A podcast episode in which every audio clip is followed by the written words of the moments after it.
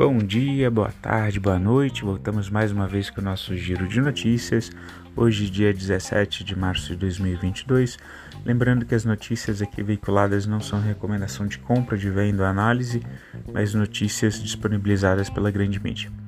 Estados Unidos, o S&P 500 teve uma alta de 2,24% ontem, após o anúncio do Fed, fechou em 4.262. O S&P VIX Uh, teve uma queda de 5,05 o índice do medo, né, que tem uma correlação inversa com o S&P, e fechou em 6,62. Dow Jones alta de 1,54, fechou em 34.063. Nasdaq, das empresas de tecnologia, teve uma alta de 3,77, fechou em 13.436. EWZ, das empresas brasileiras negociadas nos Estados Unidos, alta de 3,45, fechou em 32 com 94. O petróleo Brent, que é referência para a Petrobras, teve uma alta de 5,43%, fechou em 103 dólares e 34 centos o barril. O Bitcoin, alta de 3,74%, fechou em 40.644 dólares. O ouro, que é referência uh, para o pessoal que procura proteção na carteira, né? Tem uma correlação inversa, geralmente com o Tesouro Americano, o US Bond. Ele teve uma alta de 1,87, fechou em 1944 dólares é, a onça Troy. E o US Bond de 10 anos, o Tesouro Americano de 10 anos, teve uma queda de 2,52, está rendendo 2,13% ao ano.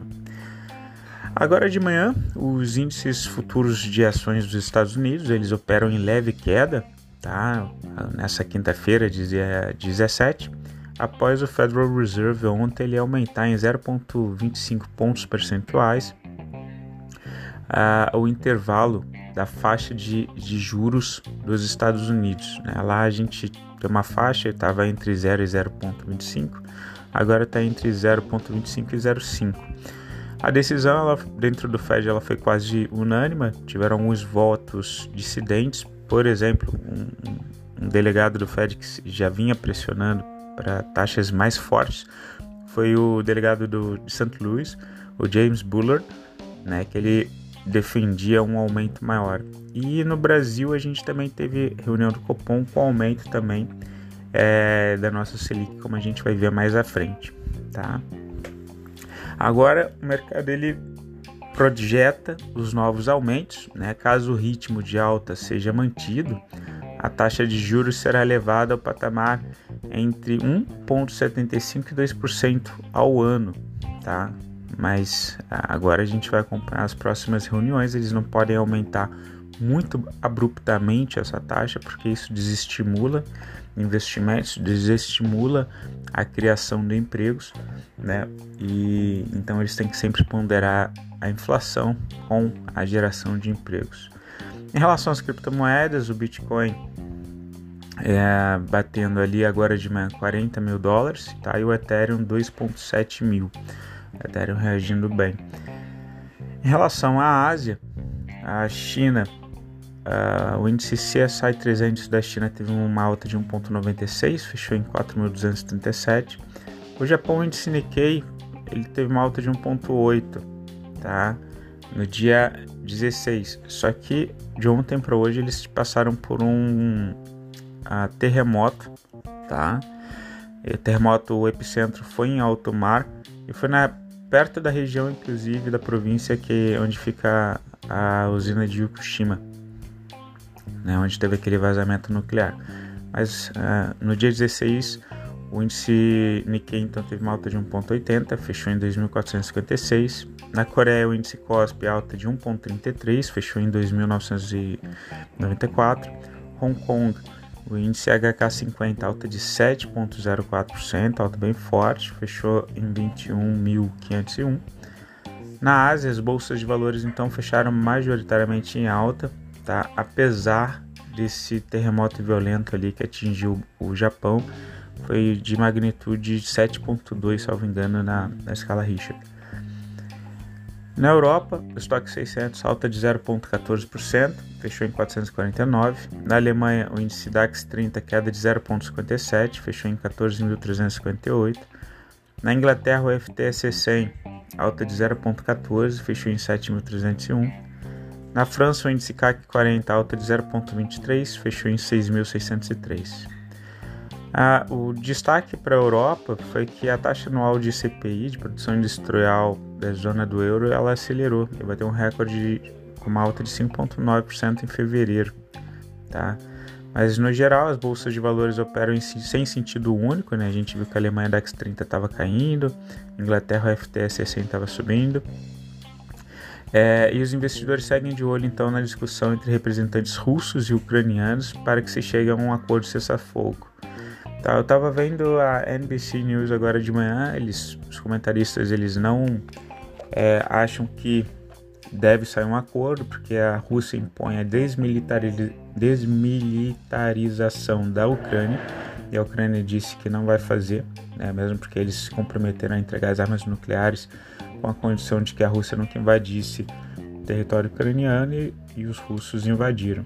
Né. E eles apontaram também que tem uma cidade, é Mariupol, uh, que fica entre a Crimeia e as províncias que queriam a independência ali no leste ucraniano, eles continuam uma batalha muito, muito fervorosa por lá. Inclusive, os, os jornais noticiando que é, a Rússia bombardeou um teatro em que só tinham refugiados dentro e não se sabe ainda o número de, de mortos. Né? E eles estão destacando isso, que enquanto a Rússia não conquistar e fechar toda aquela faixa é, a leste da Ucrânia, né, a leste daquele rio que corta o país, que passa por Kiev ou Kiev, né, e pega toda a parte agricultável, né, mais fértil da Ucrânia, eles não vão fechar nenhum acordo, tá? Então, basicamente isso que segue. Os indicadores macroeconômicos do Brasil, é, a gente teve o, o corte ontem, o aumento da taxa Selic foi para 11,75%, tá? com as projeções agora podendo chegar inclusive a 13,25% até o final do ano, segundo alguns analistas. Tá? Hoje a gente tem a divulgação do IBC, que é a prévia do PIB. A gente é, veio com janeiro e fevereiro tendo uma expansão desse IBC, que é a prévia do PIB, mas alguns analistas já prevendo que, como a gente está aumentando a Selic, é a mesma coisa nos Estados Unidos, né? como a gente está aumentando a, a taxa de empréstimo ali com o governo, a tendência é que se tire dinheiro da economia né, para se conter a inflação, então com isso a gente vai ter menos geração de emprego né, e menos também investimento é, em produção de PIB, né, em produções industriais. Então, talvez é, esse BC não venha tão forte o PIB do Brasil para esse ano. A gente já viu pelos números do Bacen, né, que enquanto em 2021 a gente teria tido uma expansão de 4,62%, em 2022 o projetado é de 0,52%, sendo que alguns analistas já projetando para menos do que isso.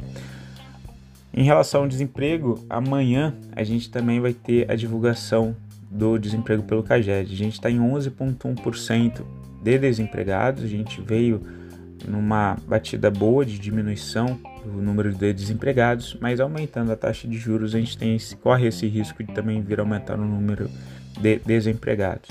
Tá, em relação ao CDI, CDI 2022 está em 11,64, rendendo, teve um aumento ali 0,78. O CDI 2025 está mais alto do que o CDI 2027, muito em função dessas dúvidas se, sobre a saúde fiscal do governo, né, problemas com a arrecadação, o governo tendo que cortar impostos para poder tentar segurar alguns preços.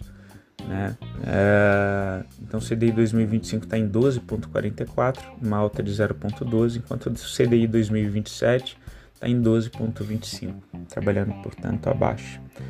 Em relação à bolsa de valores, o Bovespa fechou em 111.112, uma alta de 1,98, enquanto, enquanto o dólar fechou em R$ 5,07, uma queda de 1,69. O IFIX, uma alta de 0,09, fechou em 2.710. Notícias corporativas. A, a ex-Brasil informou que adquiriu então uma unidade produtiva isolada da Cordilheira dos Ventos por 42 milhões. Né? A gente tem a Eletri 3, a Eletrobras informou que encerrou a sociedade de propósito específico Inambari, geração de energia, criada em maio de 2008, no intuito de elaborar estudos, implantar a exploração e aproveitamento hidroelétrico do rio Inambari.